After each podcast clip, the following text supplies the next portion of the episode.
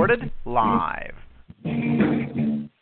Hello, this is William Finck, and this is Christogenea Saturdays. Today is Saturday, May 10th, I think, 2014. Praise Yahweh, the God of Israel, and thank you for listening. Today is um, going to begin what will be at least a two part series, probably three parts, on the non Adamic races and eschatology. If we don't get this right, we can't get anything right. The things that I have to say tonight, I have already said many times before in similar contexts. I'm going to repeat many things that I've said before in, in my Friday night Bible studies, especially over these next couple of weeks. They have to be said and and hopefully tonight that they will all be put into or, or beginning with tonight they will all be put into one perspective that's my my my objective in this series or in this part of this explaining two seed line series. Some of the things i say tonight i've already presented when i presented the minor prophets joel and hosea here a couple of years ago. Before we begin, we should define the Greek word ethnos, and that might be evident, become evident why we have to do this later in this program. In a large ninth edition of the, the Liddell and Scott Greek English lexicon, an ethnos, which is, well, everybody here should realize that it's often translated as Gentile in the New Testament, right? and ethnos is usually properly translated as nation. In the Liddell and Scott lexicon, it is first a number of people living together. That's the primordial Greek definition of the word. A company, a body of men, and then of animals, it was used to denote swarms or flocks after Homer, after the um, the tragic poets, uh, I'm sorry, the epic poets, it was used to denote a nation or a people. However, the word was sometimes also used to describe a caste, an order, or a class within a particular nation. It was used that way. I recall it being used that way several times by Herodotus. It was also sometimes used of a single individual in relation to another individual, and in that context, we would use the term relative to describe that use of the word. Liddell and Scott supply examples and citations from Greek literature supporting all of these definitions. So the understanding of the word relies heavily on the context in which it is used. However, what is important to the biblical context is that nations are basically people groups. And the term can be used to describe people groups, whether those people groups are Adamic or not, or even of mixed races or of beasts. The definition of nation is not necessarily limited to the idea of a nation as we know it, which would commonly perhaps be defined as a people with a common culture, history, government, and genetic origin inhabiting a contiguous geographic region. Although the Greeks did use the term in that context, therefore, in the Greek language, groups of non Adamic peoples, sometimes pejoratively labeled as beasts in the Old Testament, they can also be called nations. In Hebrew, the word goy, Strong's number 1471, is also basically defined in Gesenius's Hebrew and Chaldee lexicon on pages 162 and 163 as a people, properly a confluence of men, So we see in that definition a similarity to the basic Greek definition, which is simply a number of people living together. Gesenius noted that properly it would seem to mean body, corpus, from the root word geviah, Strong's number 1472, where goy is Strong's number 1471. Strong's number 1472, geviah, is a body or a corpse. And Gesenius stated that the idea of a goy, the idea of the body or corpse, was transferred to the idea of the body politic or the whole people. And that's also how Roman writers sometimes use the word corpus, which means a body.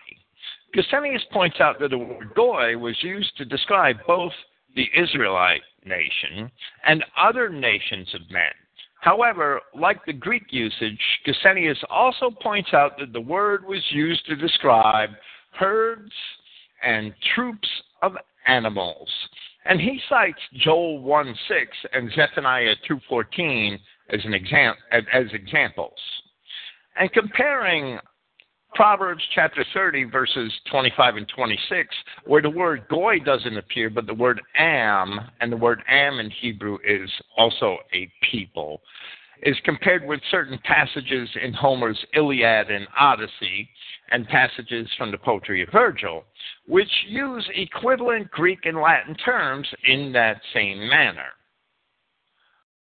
While Strong's definition of the word goy, or nation generally, is somewhat biased towards the definition which is insisted upon by the Jews, even Strong admits that a goy can describe a troop of animals or a flight of locusts. So we see that the word goy and the word ethnos can indeed be used to describe a number of beasts accompanied or, or accustomed to living together. And not only Adamic Genesis 10 nations in the biblical sense of the term. We should understand these definitions in the full manner in which these terms were used in the ancient world because there are deceivers who claim that such passages as those which we are about to quote from Jeremiah, well, they claim that these can only refer to Adamic nations and not to the so called other races, which in the Bible are often referred to as beasts. That is not the case. We have shown that the words, which we often translate as nation from Hebrew and Greek, Hebrew and Greek, were indeed applied to collections of beasts as well as to collections of men. Of course, the same deceivers would attempt to change beasts and half beasts into men in, re- in relation to the promises found in the New Testament. However, that is certainly not possible. With this, we will read Jeremiah chapter 30, verse 7 from her 7. Alas, for that day is great, so that none is like it. It is even the time of Jacob's trouble, but he shall be saved out of it. For it shall come to pass in that day, saith Yahweh of hosts, that I will break his yoke from off thy neck, and will burst thy bonds, and strangers shall no more serve themselves of him. But they shall serve Yahweh their God and David their king. So, this time of Jacob's trouble, strangers are serving themselves of Jacob. And we're going to repeat this next week, also, this particular passage. But they, meaning Jacob, shall serve Yahweh their God and David their king, whom I will raise up unto them. Therefore, fear not O my servant Jacob, saith Yahweh, neither be dismayed, O Israel. For lo, I will save thee from afar, and thy seed from the land of their captivity. It should never be forgotten that Jacob is writing after most of Israel and Judah had been deported by the Assyrians. And Jacob shall return, and shall be in rest, and be in quiet, and none shall make him afraid. For I am with thee, saith Yahweh, to save thee. Now he's talking about saving Jacob from afar and his seed from the land of their captivity. And he says, Though I make a full end of all nations where I have scattered thee, yet will I not make a full end of thee, but I will correct thee in measure and will not leave thee altogether unpunished. Where has Israel not been scattered? Since the Assyrian deportations, which began in 720 BC. Here, Yahweh is talking about places afar off from where he would save Israel, and he promises to make a full end of all the other nations or people groups. And we see the word can apply to people groups of men or people groups of beasts. Yahweh would make a full end of all the other nations where Israel was scattered. Likewise, concerning the children of Israel, who, when Jeremiah had written, were rather recently dispersed, but they were already already taken out of Palestine. We read in Jeremiah chapter 46, in verse 27, But fear thou not, O my servant Jacob, be not dismayed, O Israel, for behold, I will save thee from afar off, and thy seed from the land of their captivity. And Jacob shall return, and be in rest and at ease, and none shall make him afraid. Fear thou not, O Jacob my servant, saith Yahweh, for I am with thee. For I will make a full end of all the nations where I have driven thee. But I will not make a full end of thee, but correct thee in measure, yet I will not leave thee wholly unpunished. The same language that we see in Jeremiah chapter 30. And we must ask again, historically, where have the children of Israel not been scattered ever since the Assyrian deportations, which began approximately 740 BC, 721 BC more precisely? The children of Israel have been scattered around the entire globe. Therefore, if we believe these promises, we must realize that the children of Israel have no choice but to keep themselves distinct from all of the aliens which they encounter, regardless of where they travel in the earth. You wouldn't be, want to be caught up in Yahweh's making a full end of all those other peoples as he has promised. Yahweh God divided the nations, as it states in Deuteronomy 32:8, which Paul also cites in Acts chapter 17. And Deuteronomy 32:8 states, when the Most High divided to the nations their inheritance, when he separated the sons of Adam. So these nations are distinguished as the sons of Adam. He set the bounds of the people according to the number of the children of Israel. For Yahweh's portion is his people, Jacob is the lot of his inheritance.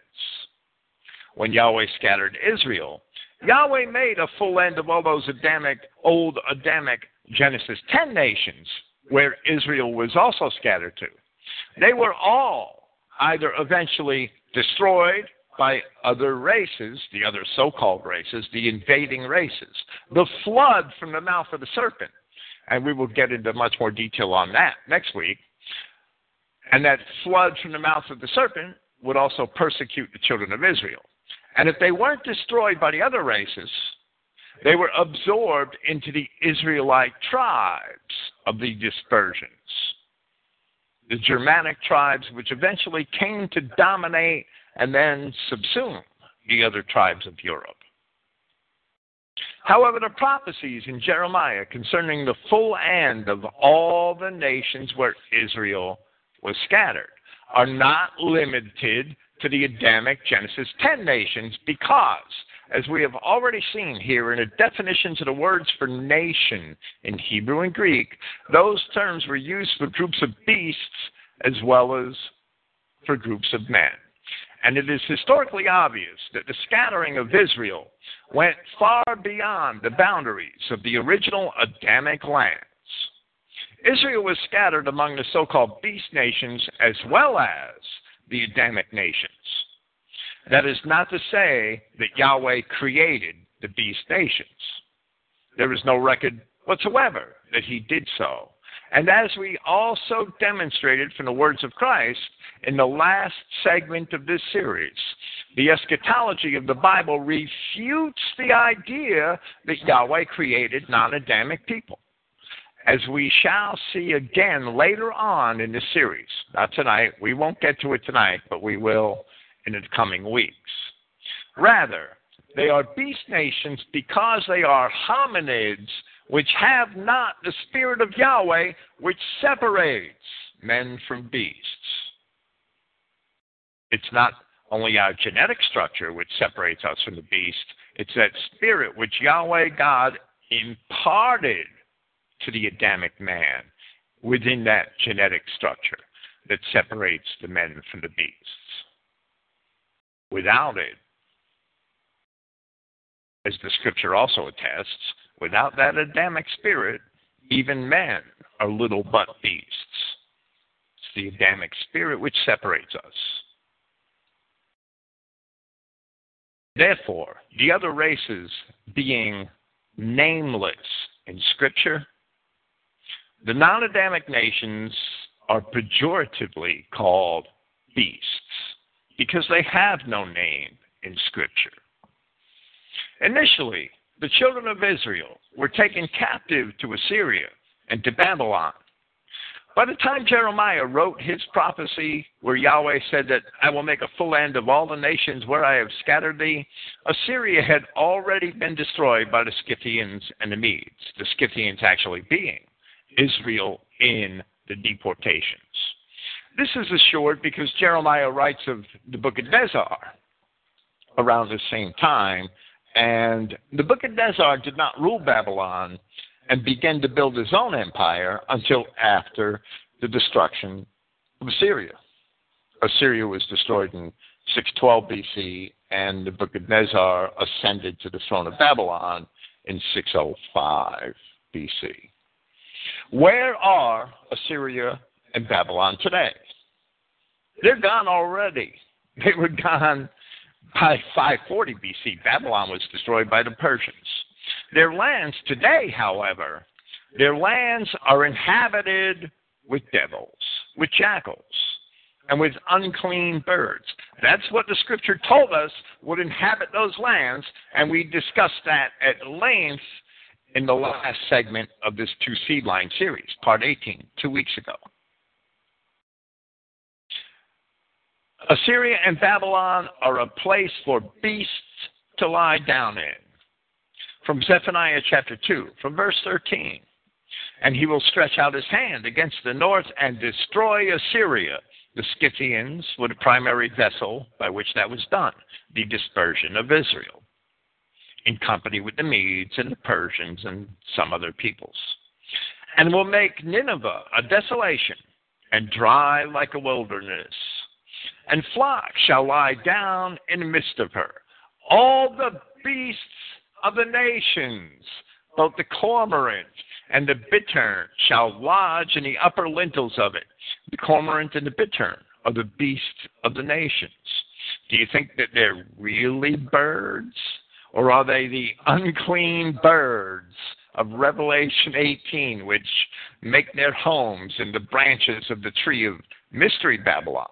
Which is pertinent to this current age. These are allegories for people.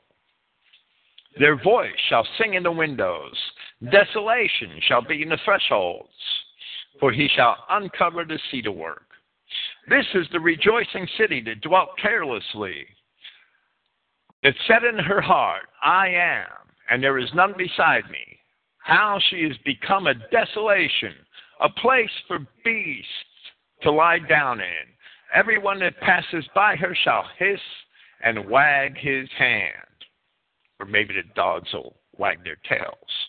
This is representative of other prophecies concerning not only Assyria, there are similar prophecies against all the other nations of the old Adamic world, of the Near and Middle East. Examining this, we should see what God thinks about Arabs. Because it is Arabs who are inhabiting those lands today, as we also had discussed in the prior segments of this series. The once white nations of Egypt, Ethiopia, and Sheba are also gone. As Yahweh said in Isaiah chapter 43, He gave them up for the children of Israel. Who did He give them up to? By realizing that, we see what God thinks about Negroes, because it was the black Nubians which had invaded and eventually caused the desolation of those once great white civilizations. Therefore, black Nubians and the other mixed race Arabs who inherited those lands must be who Yahweh had given those nations up to. Eventually, all of these lands to the east were occupied by groups of mingled peoples descended from Adamic race mixers of the other Genesis 10 nations, along with Nubians, people from the other Negro tribes, people from the Turks, people from the Mongols, the Turks and the Mongols both later, and later later conquered and occupied all of those same areas. Yahweh thinks that they're all satyrs, devils, cormorants, unclean birds, demons, jackals. That's the language. He says those people that inhabit those areas, he, he calls them after those terms. If those people are not the satyrs, the demons, the jackals, the, the, the cormorants, the other unclean birds, the devils, if those people that we see there today inhabiting those lands are not those things, then the scripture is not true. But the scripture is true. Those aren't people, those are devils. Those are unclean birds. Those are jackals. Those are cormorants. Those are satyrs. Those are Lilith. that collectively they all came from Satan. Collectively, they are a part of the satanic entity. They're the flood from the serpent's mouth to a great degree. They're not the whole flood, but they're a pretty large part of it. With this in mind, we should read from Isaiah chapter 56. I'm going to read practically the entire chapter. It must be noted that the first 40 chapters of Isaiah primarily concern Israel before the end of the kingdom, the final end of the kingdom, the destruction of ancient Israel and Judah, and also the destruction of those who destroyed them in addition to the promised salvation of Israel and Judah. With this, I am going to repeat much of uh, what I said concerning Isaiah chapter 56 in the commentary on Hosea presented here over two years ago. The last, the entire last 26 chapters of Isaiah are written to the children of Israel as if they were already in the dispersion. It's written to the isles of the west. Indeed, Isaiah was writing those chapters as the children of Israel had gone off into Assyrian captivity. And many of the children of Israel had left to inhabit the coastlands of the west even long before that. The Romans, the Dorian Greeks, the Phoenicians. The context is clear throughout these chapters that they apply only to the dispersed children of Israel. In order to um, understand the context of Isaiah chapter 56 in order to understand who that message is meant for, we will first read Isaiah chapter 54, verses 4 through 8. And let me say that all the chapters leading up to Isaiah chapter 54 are basically a messianic prophecy. So we have one long messianic prophecy that spans several chapters. Then we get into Isaiah chapter 54, and, and then there's a message for Israel in their dispersion. From verse 4 Fear not, for thou shalt not be ashamed, neither be thou confounded, for thou shalt not be put to shame, for thou shalt forget the shame of thy youth. Israel forgot who they were totally in their dispersions. And shall not remember the reproach of thy widowhood any more. The children of Israel sinned in their national youth. And therefore Yahweh their husband put them out, making them as if they were widows. And indeed they were when he died on the cross. For thy Maker is thine husband. Yahweh of hosts is his name. And thy Redeemer, the Holy One of Israel, the God of the whole earth, shall he be called. As soon as Israel consumes the whole earth. For Yahweh has called thee as a woman forsaken and grieved in spirit, and a wife of youth, when thou wast refused, saith thy God. And this describes Israel having been put away and looks forward to a reconciliation. For a small moment have I forsaken thee, but with great mercies will I gather thee, meaning Israel and nobody else. In a little wrath I hid my face from thee for a moment, and that was a 750 year moment. But with everlasting kindness will I have mercy on thee, saith Yahweh thy Redeemer. Now, the universalists love to twist the verses of Isaiah out of context, but this is the context. They can only apply to the very same children of Israel who were cast off from the polity of the ancient kingdom of God. And with this, we will read Isaiah chapter 56. Thus saith Yahweh, Keep ye judgment, and do justice, for my salvation is near to come, and my righteousness to be revealed. Blessed is the man that does this, and the Son of Man that lays hold on it. And keepeth the Sabbath from polluting it, and keepeth his hand from doing any evil. And this does not admit outsiders. Rather, those outcasts of Israel who sought to continue in the commandments of God would be blessed. That's what this is telling us, which is the natural result of keeping his commandments, his blessing. This can include only Israel because nobody else was even cognizant of the laws and Sabbaths which were required by God only of Israel. Isaiah is writing of Israel's dispersion, 720 BC. Only Israel was cognizant of the laws of God. Yahweh was only the God of Israel. These words are only relevant to the children of Israel. Psalm 78 5. For he established a testimony in Jacob and appointed a law in Israel, which he commanded our fathers, that they should make them known to their children. Psalm 105, verse 6.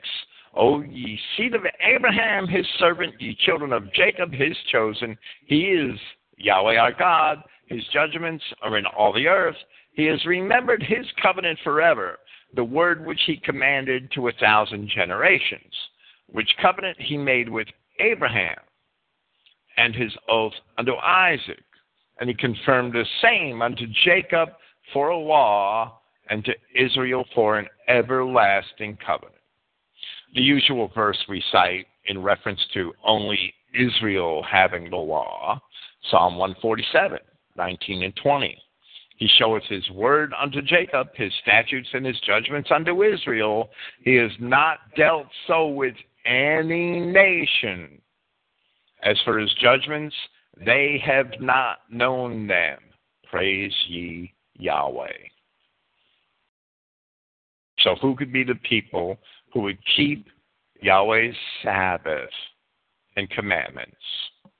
In Isaiah 56 1 and 2.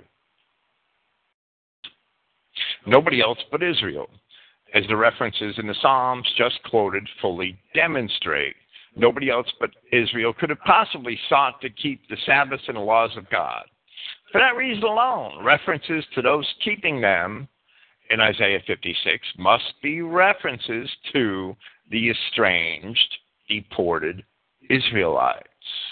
The nation is put away for its iniquity, yet here there is a promise that Yahweh would provide for the individuals of that nation who did not practice that iniquity and rather sought his justice. Isaiah 56 3. Neither let the son of the stranger that has joined himself to Yahweh speak, saying, Yahweh has utterly separated me from his people. Neither let the eunuch say, Behold, I am a dry tree. The son of the stranger here represents the descendants of those same outcasts of Israel who were estranged by Yahweh, and therefore they were as good as strangers to Yahweh. While the nation was outcast, the individuals who kept his ways during that estrangement were here promised an ultimate reward. None of this can include the non Israel so called peoples. Because Yahweh already separated non Israel peoples a thousand years before this time at Mount Sinai. Here, those cast off Israelites who would choose to keep his ways are reassured that they will not be separated from being counted among his people. The only way they could say that Yahweh has utterly separated me from his people is if they were his people in the first place. And therefore, the allegorical eunuchs who may have said this could only be of Israel. They were estranged, therefore, they were figurative strangers and figurative eunuchs. That estrangement ended with the reconciliation of the cross of Christ. Among other places in the New Testament, this is fully evident in Paul's epistles in Romans chapter 4, Romans chapter 5, Galatians chapters 3 and 4, Ephesians chapter 2. I'm not going to read the passages tonight. I've actually read all the Romans passages the last two Fridays on Christogenea Internet Radio on Friday nights in our presentation of Romans. In all of those places and others, Paul was speaking to dispersed Israelites about their reconciliation to God through Christ. Isaiah chapter 56, verses 4 through 7. For thus saith Yahweh unto the eunuchs that keep my Sabbaths, and choose the things that please me, and take hold of my covenant, even unto them will I give in mine house and within my walls a place and a name better than of sons and of daughters. I will give them an everlasting name that shall not be cut off. Also, the strange, the sons of the stranger that join themselves unto Yahweh to serve him and to love the name of Yahweh to be his servants. Every one that keeps the Sabbath from polluting it and takes hold of my covenant, even them will I bring to my holy mountain and make them joyful in my house of prayer. Their burnt offerings and their sacrifices shall be accepted upon mine altar, for my house shall be called a house of prayer for all people. And again, the stranger here is one who has been alienated from God, since the context includes only the children of Israel, and only they ever had the laws, the commandments, the Sabbaths, a eunuch cannot have children. And Yahweh, forsaking the children of Israel, to him they became as if they were eunuchs. All of the Israelites of the captivity were sons and daughters of God. Yahweh said of Israel in Deuteronomy 14:1, Ye are the children of Yahweh your God. Here we see that if, in the captivity, any one of them remained in the covenant agreement with him to keep the laws and the Sabbaths, that they, being sons and daughters, would be given a, a reward greater than that of sons and daughters. These four passages here from Hosea illustrate that Israel became as a eunuch to Yahweh when the nation was cast off. And therefore, individual Israelites are the allegorical eunuchs of Isaiah 56. Each of these verses in Hosea is a promise of reconciliation between Yahweh and those very same children of Israel. Hosea 1:10 Yet the number of the children of Israel shall be as the sand of the sea, which cannot be measured nor numbered. And it shall come to pass, and in the place where it was said to them, Ye are not my people, they were like eunuchs to him. There it shall be said to him, Ye are the sons of the living God. During the period of alienation from Yahweh, the children of Israel were not recognized as children. This is an allegory and it is promised that nevertheless, one day it would be explained to those very same people that they are indeed his children. Hosea 2, verses 4 through 7. Speaking of deported Israel. And I will not have mercy upon her children, for they be the children of whoredoms. For their mother played the harlot. She that conceived them hath done shamefully, for she said, I will go after my lovers to give me my bread and my water and my wool and my flax, mine oil and my drink. Therefore, behold, I will hedge up thy way with thorns and make a wall that she shall not find her paths. As Clifton likes to say, those thorns are the same Canaanite thorns that prevented the children of Israel from establishing a home again in Palestine. And she shall follow after her lovers, but she shall not overtake them. And she shall seek them, but she shall not find them. Then she will say, I will go and return to my first husband. That was done in Christ. For then it was better with me than now. And we see again a prophesied estrangement, a, an unrecognition of the children, and then a promise of reconciliation. Hosea 3, verses 4 and 5.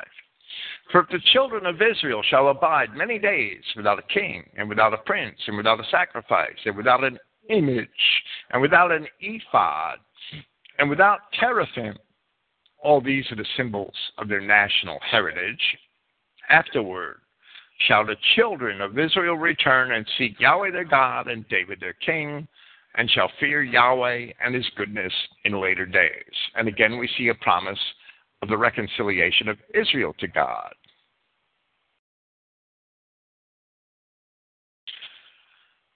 Paul explains that to be the purpose of his ministry.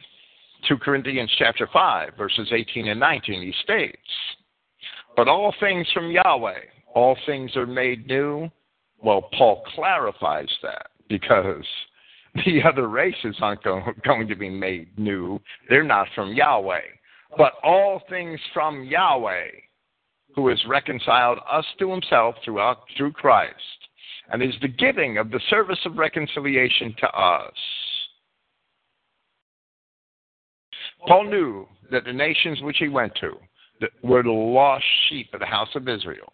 And he knew that his message was one of reconciliation between Israel and God, and nobody else, is promised in the prophets, and as he explains throughout his epistles.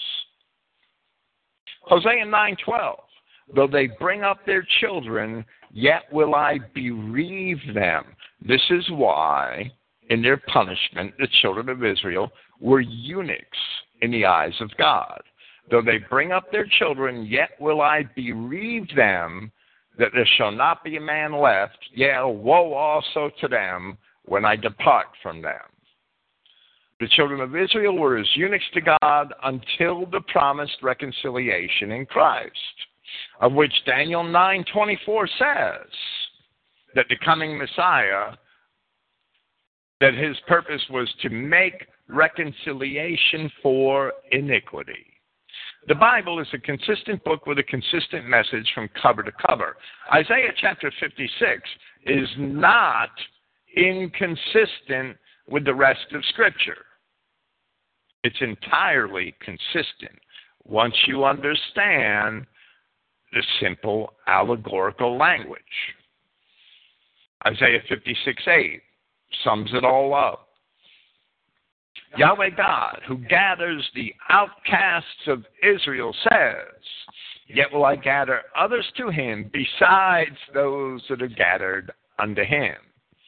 So we see that in Christ, God intends to gather nobody but the lost sheep, the outcasts of Israel, and that they had spread themselves far and wide. This verse alone should prove the assertions given here in the interpretations of all these verses of Isaiah chapter 56. Nobody else has ever promised this gathering to God except the outcasts of Israel. The gathering of others to him besides those which are gathered is still inclusive only of Israelites because Yahweh gathers the outcasts of Israel the children of Israel even before the Assyrian deportations had come to colonize much of Europe by sea, all the way to the British Isles and the Scandinavian coasts, and probably many points even beyond there, which we don't have clear in our history.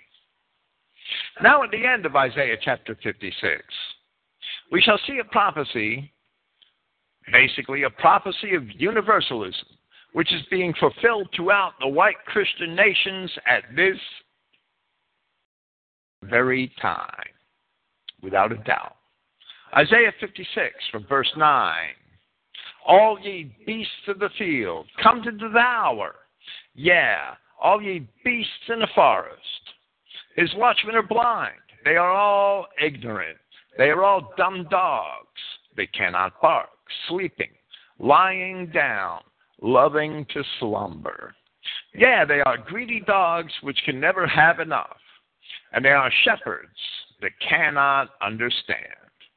They all look to their own way, every one for his gain, from his quarter. Come, ye say.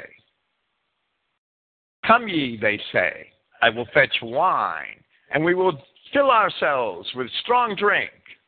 And tomorrow shall be as this day, and much more abundant.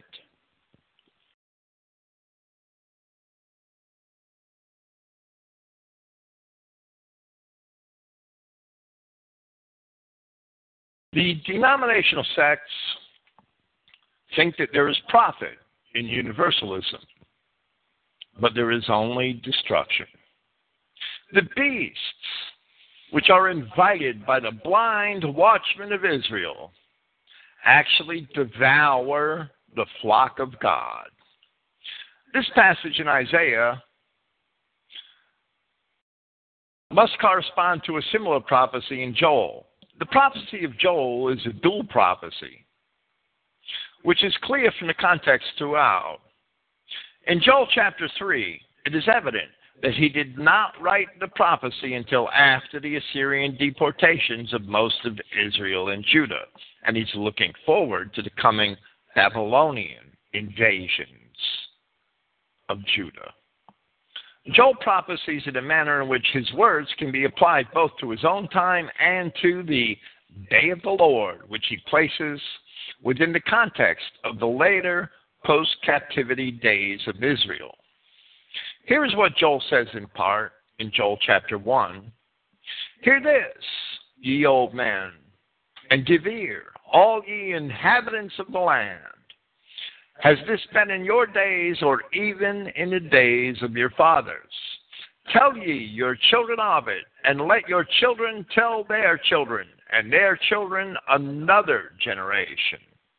That which the palmer worm has left has the locust eaten and that which the locust has left has the cankerworm eaten. And that which the cankerworm has left has the caterpillar eaten. Awake, ye drunkards, and weep and howl, all ye drinkers of wine, because of the new wine, for it is cut off from your mouths.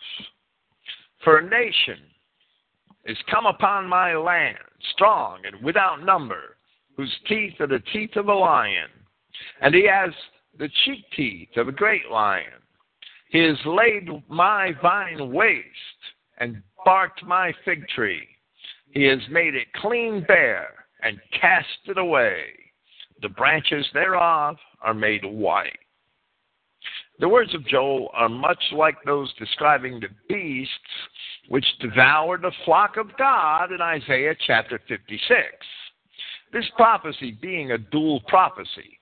While in Joel's day they were relevant to the forces which devoured ancient Israel, in these last days they are also relevant to the forces devouring modern Israel, the true people of God, the nations of Christendom, the white race, the remnant of the white race. Therefore, we see the punishment and destruction of post captivity Israel in Isaiah as being at the hand of beasts, while in Joel it is described as being at the hands of locusts, caterpillars, palmer worms, and cankerworms. Negroes, Mexicans, Arabs, Chinamen. Makes sense to me. All because those who were supposedly watching over the flock were intoxicated instead. And that's the problem in both places, Isaiah and Joel. The watchmen were intoxicated. They were concerned with filling their own bellies. Now we shall examine a part of Jeremiah chapter 31. Jeremiah 31 is related to the promise of the new covenant with Israel and Judah. However, to understand it, one must begin in Jeremiah chapter 30. To see that this is indeed a prophecy of the last days, it must be noted that Israel and most of Judah had been taken into captivity about a hundred years before Jeremiah wrote these words. Jeremiah chapter 30. The word that came to Jeremiah from Yahweh, saying, Thus speaketh Yahweh, God of Israel, saying, Write me all the words that I have spoken unto thee in a book. For lo, the days come, saith Yahweh, that I will bring again the captivity of my people Israel and Judah, saith Yahweh. And I will cause them to return to the land that I gave to their fathers, and they shall possess it. And these are the words that Yahweh spoke concerning Israel and concerning Judah. For thus saith Yahweh, We have heard a voice of trembling, of fear, and not of peace. Ask ye now, and see whether a man does travail with child. Wherefore do I see every man with his hands on his loins, as a woman in travail, and all faces are turned into paleness. Alas, for that day is great, so that none is like it. It is even a time of Jacob's trouble but he shall be saved out of it. For it shall come to pass in that day, saith Yahweh of hosts, that I will break his yoke from off thy neck, and will burst thy bonds, and strangers shall no more serve themselves of him. But they shall serve Yahweh their God, and David their king, whom I raise up unto them. Israel's freedom from the strangers, from the aliens who have put him in this time of Jacob's trouble. Fear thou not, O my servant Jacob, saith Yahweh, neither be dismayed, O Israel, for lo, I will save thee from afar, and thy seed from the land of their captivity. And Jacob shall return, and shall be in rest, and be in quiet, and none shall make him afraid. For I am with thee, saith Yahweh, to save thee, though I make a full end of all nations where I have scattered thee. Yet will I not make a full end of thee, but I will correct thee in measure, and will not leave thee altogether unpunished. we see later in the same chapter why these things are being done and a promise of recovery once again from Jeremiah 30, verse 15. Why criest thou for thine affliction? Thy sorrow is incurable for the multitude of thine iniquity, because thy sins were increased. I have done these things unto thee. Therefore, all they that devour thee, those beasts of Isaiah, those cankerworms, palmer worms, caterpillars, and locusts of Joel, all they that devour thee shall be devoured, and all thine adversaries, every one of them, shall go into captivity, and they that spoil thee shall be for spoil, and all that prey upon thee will I give for a prey.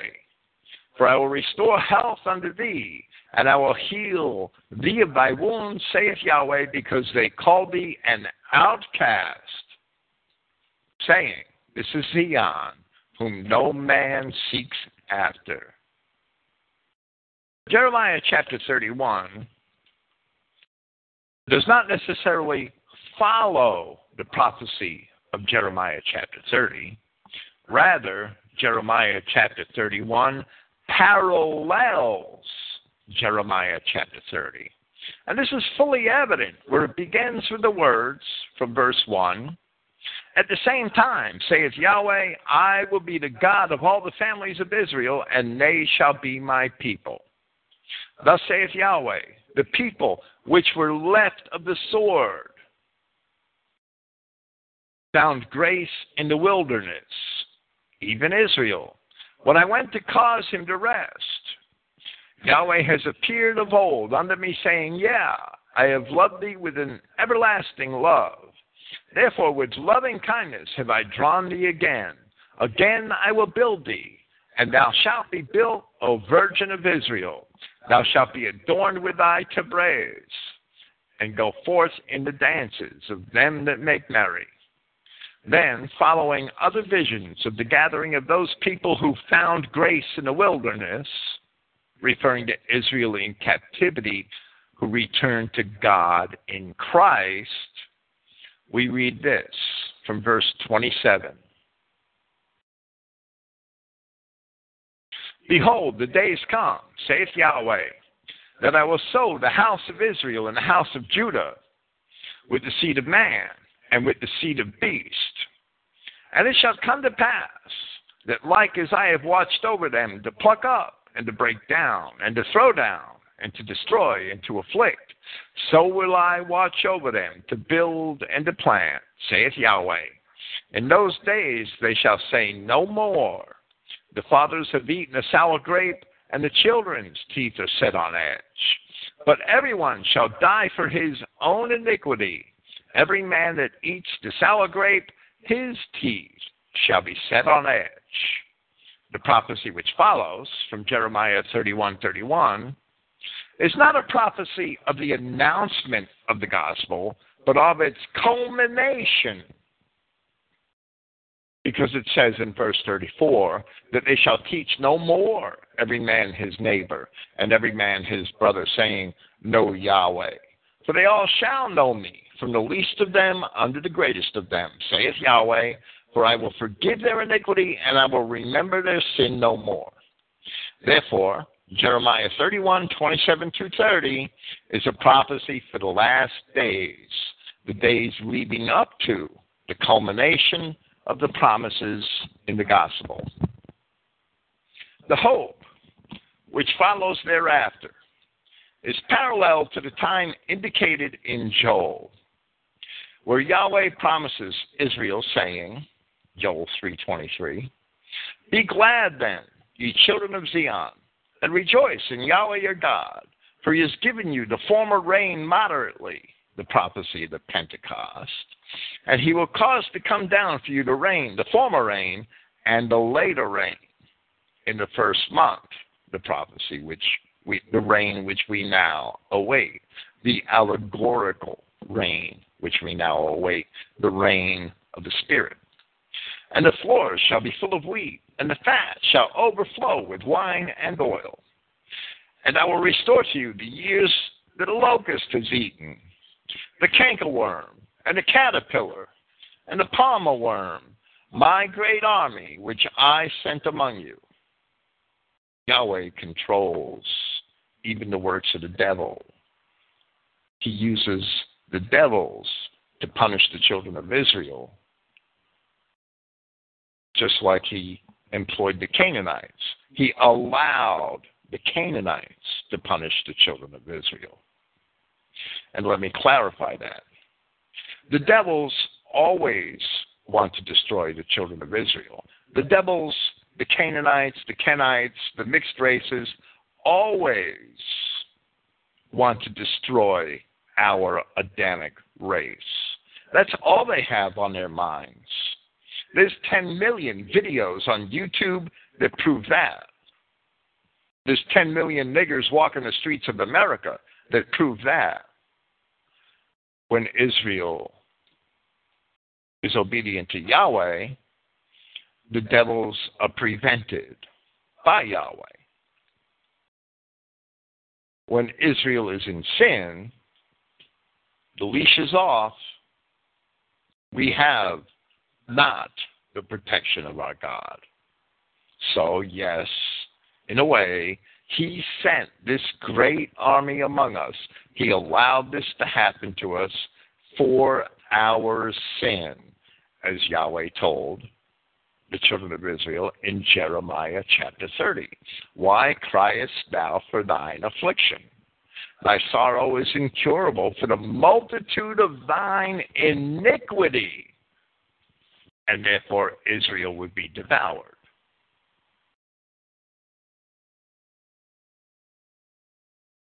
Then in Jeremiah chapter 31, we see this time of trouble discovered somewhat differently, where it says that, Behold, the days come, saith Yahweh, that I will sow the house of Israel and the house of Judah with the seed of man and with the seed of beast. In those days they shall say no more, The fathers have eaten a sour grape, and the children's teeth are set on edge. This prophecy must be parallel to the similar end time prophecy of Isaiah 56, where it says, All ye beasts of the field come to devour, all ye beasts of the forest. And the watchmen of Israel are held responsible for the carnage. They invited the beasts. And when we look at our modern history, governmental and ecclesiastical, political and ecclesiastical, we see that that is true. They invited the beasts for their own enrichment, to fill their own bellies, just as we see in Isaiah chapter 56. We see, the, we see that in our own recent ecclesiastical and political history in all the white nations. Imagine that. Isaiah is a perfect prophecy of these things. To understand the sour grapes of Jeremiah 31, we should go back through Scripture and examine what it may, what may be meant by that prophecy. In Ezekiel, it's clear, clearly used of men that sin. And he used that same analogy. I have to look it up because I don't have it ready. Ezekiel 18:2. What do you mean that you use this proverb concerning the land of Israel, saying, "The fathers have eaten sour grapes, and the children's teeth are set on edge"? So we see that the fathers eating the sour grapes is tied to the iniquity of the fathers. It's a sinful act to eat the sour grapes.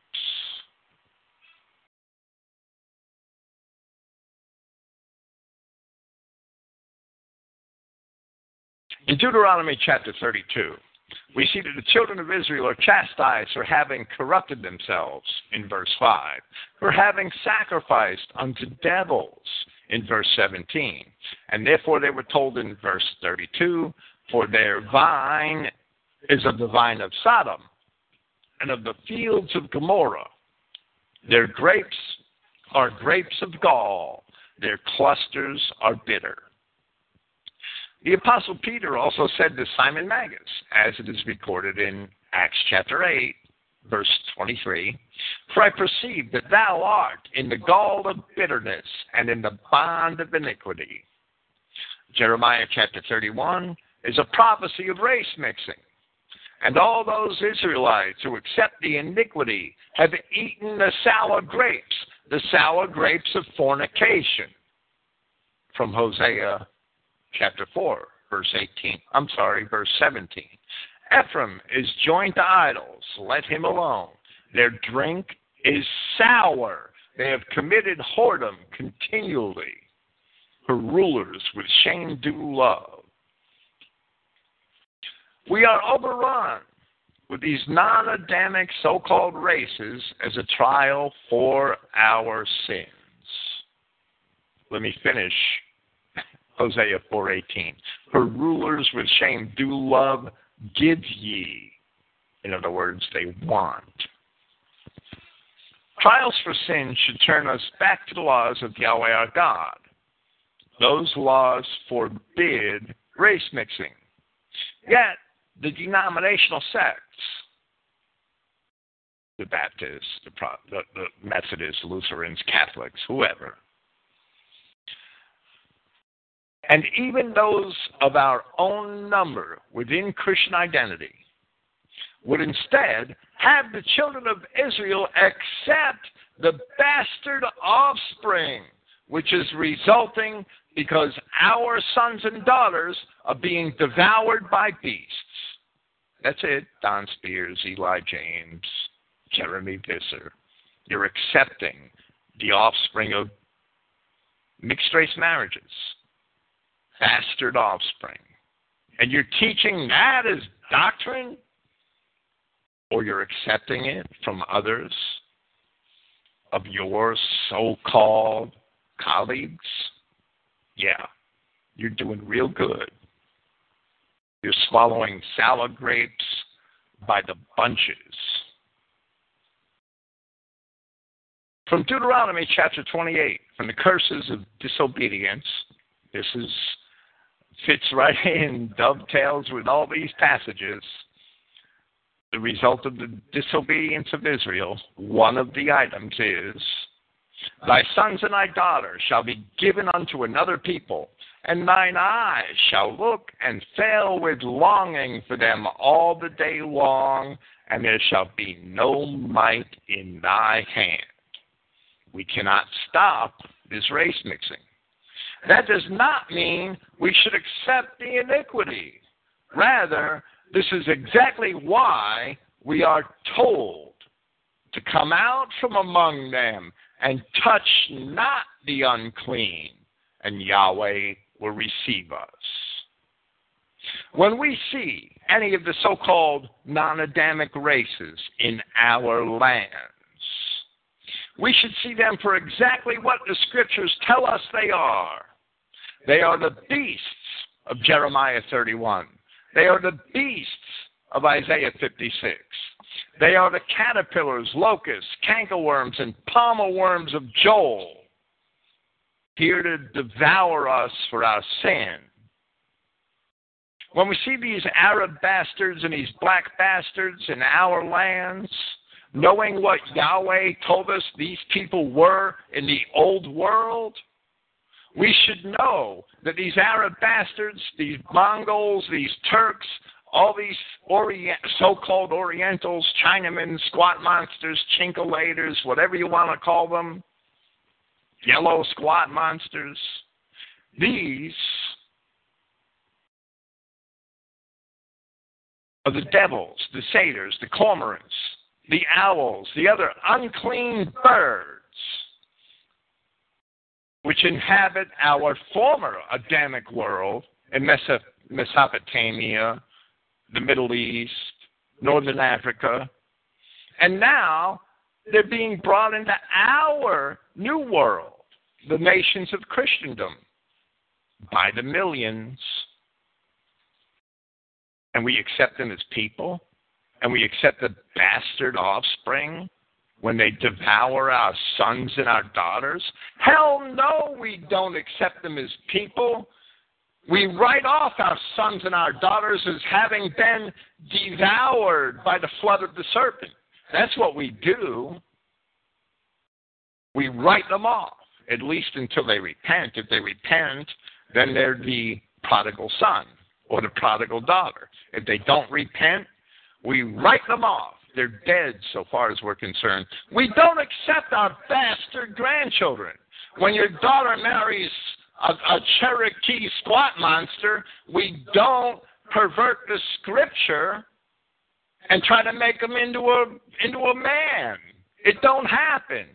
He is a cankerworm or a palmer worm or a beast. We don't pervert the Word of God and try to squeeze him into the fold just because we have feelings for our squat monster granddaughter or our half nigger son in law, Eli James. We suddenly start teaching, oh, God's going to accept bastards. These other so called races are not, are not people, they're beasts cankerworms, devils, and unclean birds. The scripture is, if, if let's put it this way, if these other so-called races are not beasts, cankerworms, devils, and unclean birds, then the scripture is not true because there are no other ways to explain or interpret any of these prophecies. There's no other way to do it. Christ told the apostles that he saw Satan fall from heaven, and therefore through him we have power over serpents and scorpions and over all the power of the enemy. Serpents and scorpions. That too is how we should see the so called people who are not sheep. They're serpents and scorpions. That's what they are. If you're not white, that's your category. You're a serpent, you're a scorpion, you're a devil, you're a satyr, you're a cormorant, you're an owl. There's no such thing as one fourth devil. Sorry, it don't work. There's no such thing as 15% devil. Eli James, the clown, that said, well, if a white person is 85% white, and Sword Brethren had to correct him and tell him, well, then that person's not white. Because 85% is not white. 85% is a devil, a satyr, a cormorant, an owl, a serpent, a scorpion, a cankerworm, a palmer worm, kind after kind.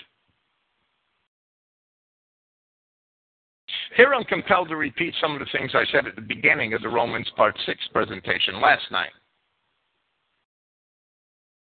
And it's high time we did this.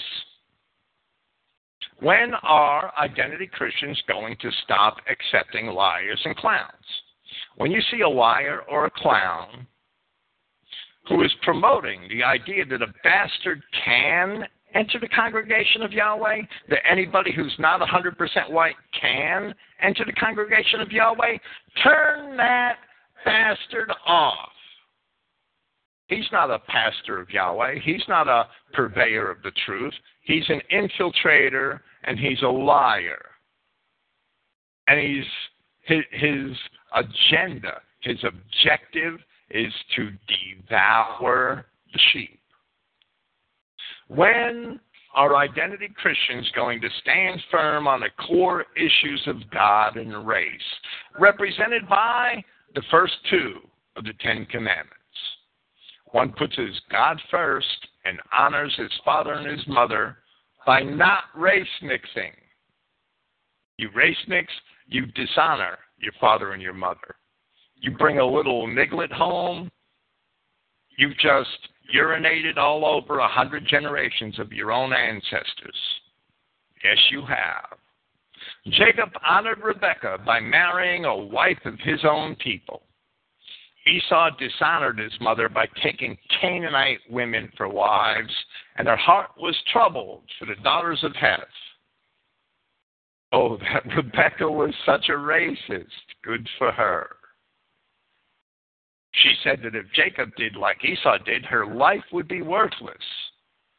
Now, today, there are clowns calling themselves Christian identity pastors and telling you that you can accept the Esau's of the world, male and female, along with their bastard offspring. Wow. These are serpents and deceivers. This is not the Word of God. That is the Word of the enemy. You cannot accept bastards. You cannot accept fornicators. Put the wicked out from among you. In Revelation 2:14, in the message to the assembly at Pergamos, Yahshua Christ said, "But I have a few things against you, because you have there those holding the teaching of Balaam. I'm sorry, that's the teaching of Eli James, right? Who had taught Balak to put a trap before the sons of Israel to eat things sacrificed to idols and to commit fornication. Thusly, you have also those holding the teaching of the Nicolaitans in like manner. Therefore, repent. But if not, I will come to you quickly, and I shall make war with them with the sword of my mouth. Here it is, Don Spears. Teaching the children of Israel that they could commit fornication, that it's okay to have a little half Cherokee granddaughter. She'll be in the kingdom of God because we'll just go back in the King James Version and change the meaning of that word. Who the hell are you to be a King James only fanatic and change the meaning of one word in the King James Bible? You're a damned hypocrite. I'm not a King James only fanatic, of course. But if you believe that the King James Version is the inspired Word of God, and then you want to advocate changing the meaning of a word to admit your little bastard granddaughter, you're a hypocrite. Because if you change the meaning of one word in the King James Version of the Bible, then you can't believe that it's the inspired Word of God, you clown. That's the hypocrisy of these people who want to pervert and twist Christian identity. They want to twist it into just another Jew religion. That's what they want to do. From Revelation chapter 20, from the message to the assembly at Thyatira. I'm sorry, Revelation chapter 2, verse 20.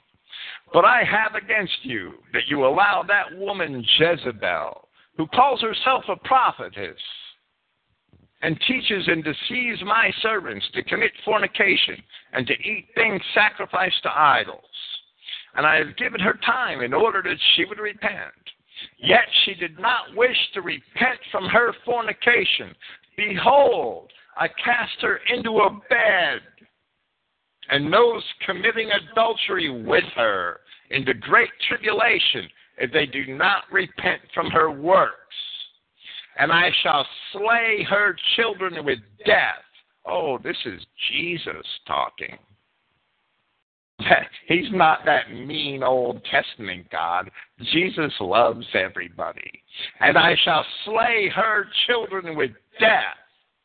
And all of the assembly shall know that I am he who examines minds and hearts, and I shall give to each according to your works. Fornication is race mixing, as both the apostles Jude and Paul define it. Jude 7, 1 Corinthians 10 8, two witnesses. The matter is established. Why is fornication so often associated with idolatry? Because Yahweh is only the God of Israel. He is not the God of other races. That is why when Judah married the Canaanite woman, he was said to have married the daughter of a strange God. The Pharisees disputed. The Pharisees disputing with Christ claim that we all have one God. And the prophet Malachi says no. And Christ rejected their error, telling them that their father was not God, the devil was their father.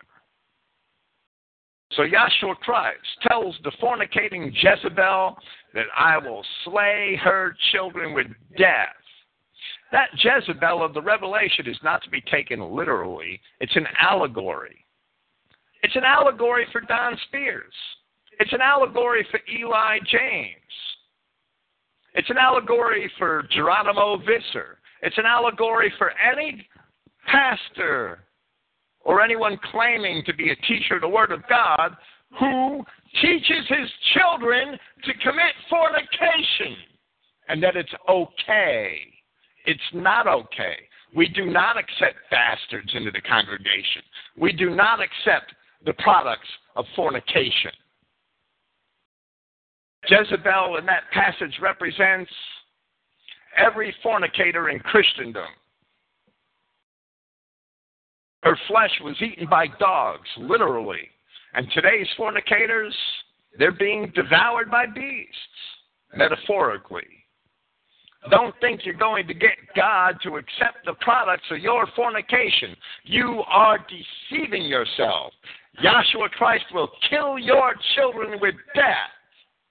You pretend to be a Christian, you're really nothing but a Jewish humanist egalitarian. Finding a back door to squeeze wolves in amongst the sheep, thorns in amongst the wheat.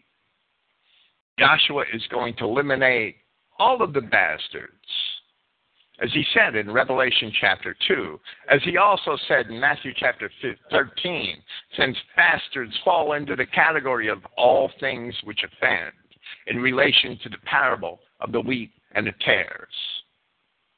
You see, in mixed race marriage, you see a woman with bastard children or a man with bastard children, you know that that's an Adamic person, perhaps an Israelite, who's been devoured by the beasts of Isaiah 56, who's been devoured by the beasts of Jeremiah chapter 31, or by the cankerworms, worms, locusts, and caterpillars of Joel chapter 1.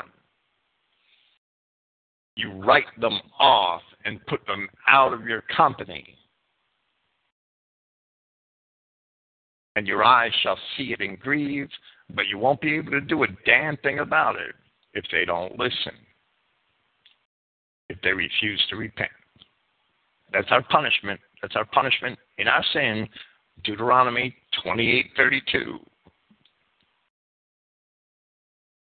Next Saturday, we will continue this discussion with Revelation chapter 12, chapter 20, the flood of the serpent in history, the fate of all the nations surrounding the Israel of God today, Ezekiel 38 and 39, Psalm 137, Isaiah 13, and the fall of Babylon, Micah 4, Obadiah 15, and the marriage supper of the Lamb.